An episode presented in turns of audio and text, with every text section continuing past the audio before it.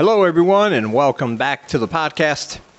As always, I want to say thank you for watching, liking, commenting, sharing, uh, listening if you're over there on the Anchor.fm or the Google Podcast, wherever you are.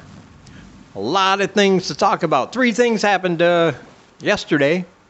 Three converging things. It was like one of those uh, super moons they always talk about the orange ones, the blue ones, the pink ones, the plaid ones, uh, whatever it is that only happens once every 60 years and everybody gets excited. But then when you go outside, there's clouds and it just looks like a normal moon over a really soft filter. But you have to act like you're amazed. Oh my God.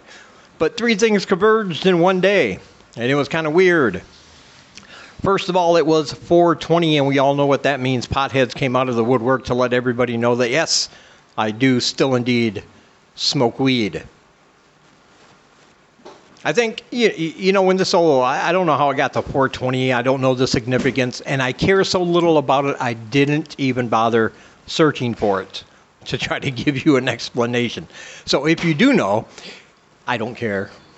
I don't know how that uh, signifies marijuana use, but I do know that, that, when it first started, you know, it was kind of a brave thing because uh, marijuana was illegal, and uh, you can go to jail, you can go to prison, spend long stretches in prison just for weed.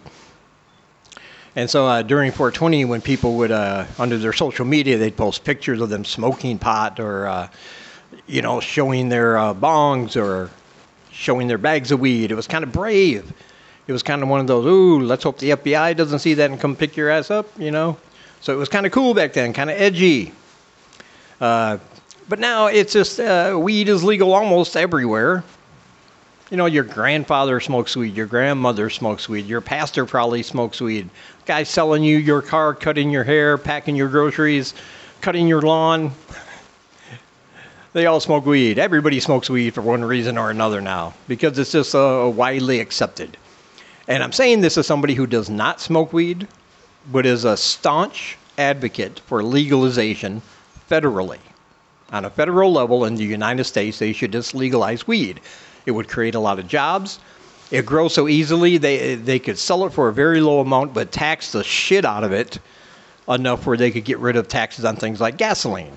It would be better for the economy. It would be better for uh, everybody, even those that don't smoke weed. It would just be a good thing, and I'm all for it. But we don't need a special day for it.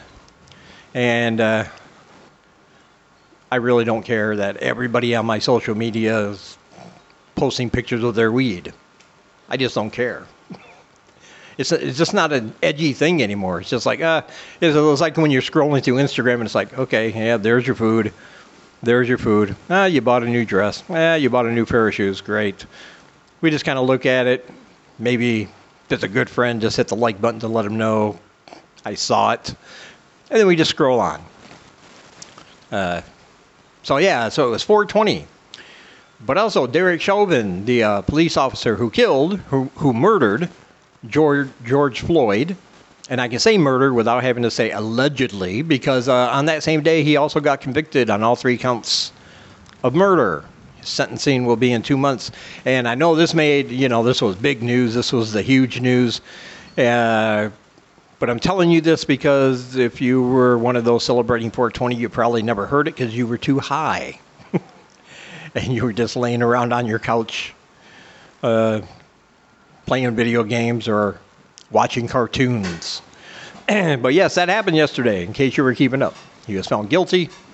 Uh, I'm sure there was a lot of uh, relief in the town, but I'm also sure people who were out there ready to protest because uh, that's never happened before they were ready. They were. Uh, I think there might have been a bit of disappointment because they were ready to start rioting, burning down buildings, setting things on fire, and then they're, they're like, "Oh, he was found guilty. Oh man, okay, put away the pitchforks and torches. I guess uh, we'll have to wait for another day." I'm sure there was some disappointment. People want to have something to be angry about anymore. So that was good news. But the other news your boy, Ted Nugent, the Nuge, got himself a case of cat scratch fever. Uh, in this case, what I'm referring to is uh, the coronavirus. Because after a year of telling people the coronavirus was, was fake, it's a pandemic, it's a scamdemic, don't take the vaccine, it's going to do horrible things to you, change your DNA, make you into a Satan worshiping baby eater who bathes in the blood of homeless people, you know, whatever the latest conspiracy is around that. After a year of telling people that, he got the corona and he says it is not a, a pleasant experience, which comes as a complete shock to no one who believes science. he said he could barely get out of bed. Uh, great for the rest of the world. There are some safe animals out in the woods that he can't go uh, blow up with his bazooka or whatever the fuck he does. But uh, so that happens. So those three things, 420, the conviction of a cop who, who murdered someone, and another anti vaxxer conspiracy theorist getting the hardest dose of reality possible, all converged on the same day. And I'm surprised that uh, uh, there weren't cracks appearing, pothole or sinkholes appearing all over the world, and, and sulfur and smoke flowing forth to, to bring forth the uh, advent of the Antichrist. That would be the religious take on something like that. Like when all, like I said, on the rare occasions when uh, all the conditions are right and the moon's going to change colors and Venus is going to pass in front of it, you know. That's when Christians say it's the end of the world. I got to give them credit though.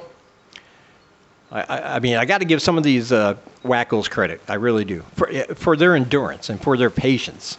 You know, conspiracy theorists have been waiting for the new world order since the 1960s, and they're still out there pounding away at it, man, pounding away. Uh, nothing compared to the Christians, though. They've been waiting for the rapture for, you know, over 2,000 years. Now, that's some dedication, man. That takes a lot of patience. It's like uh, there's not a time where they're going to say, you know what? Maybe it's just not going to happen. I don't, I don't know. But it doesn't seem to be that way. So, yeah, those are the big news stories since the last time I talked to you. And I wanted to get those out of the way, like I said, in case you were too high to notice those things actually happened. Use the Googles, look them up. It's pretty awesome. Uh, day six right now of our lockdown here in Cambodia, where I live. You might notice it's a little bit lighter in here. It's just about to get dark, but uh, I thought I'd make this video early enough where you can see out the uh, window there. It's a it's uh, lightning a little bit. It's about to storm. Uh, Lockdown's going pretty good so far. Uh, it's weird that I always uh, find my creative side, my more creative side, because my first thought was, oh, being locked in for two weeks, I am going to get so much shit done. I can put out video after video. I can work on jokes. I can uh, really take this time, finish, finish, uh, or work on some of my writing. You know, I'm writing my next book and stuff. Uh, but there just seems to be a creative dearth when I'm immobile and when I'm just stuck inside because uh, a lot of what I say and a lot of what I think and do is based on, you know, going out and seeing things and it enters my brain and my subconscious says, hey, that would be funny. Or, or you know, what if this happened? Or, well, that's a weird situation.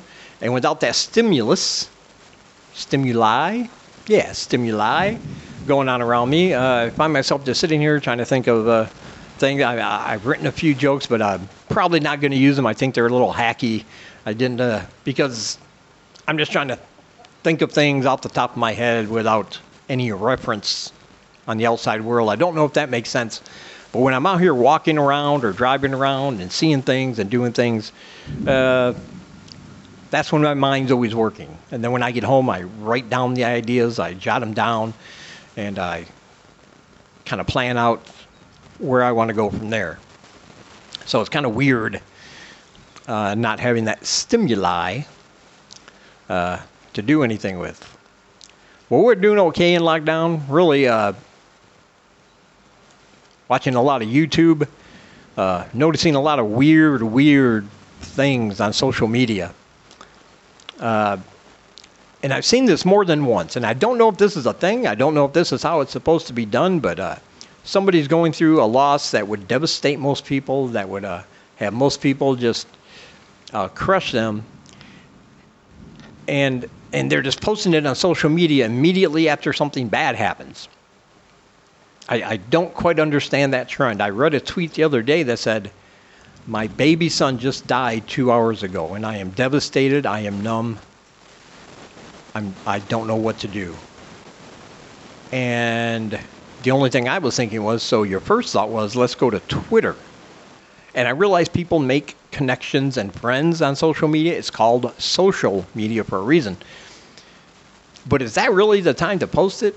Like uh, two hours after there are five stages of grief, and I read them all. Not one of them says, use Twitter to tell everybody about it. Give yourself a week or two weeks to grieve and process and get the funeral thing out of the way and uh, kind of reset yourself. I mean, maybe they were just looking for thoughts and prayers from complete strangers, but again, that's not one of the uh, five stages of grief. You know, horrible things happen to people every day. The, the world is chaotic, it's unpredictable. We just try to control it the best we can uh, by making plans and doing this and that, but uh, it's all futile in the end. And I'm not being nihilistic. I'm not saying, oh, don't have goals, don't do anything, because it's not going to matter, because they will matter for as long as we're here.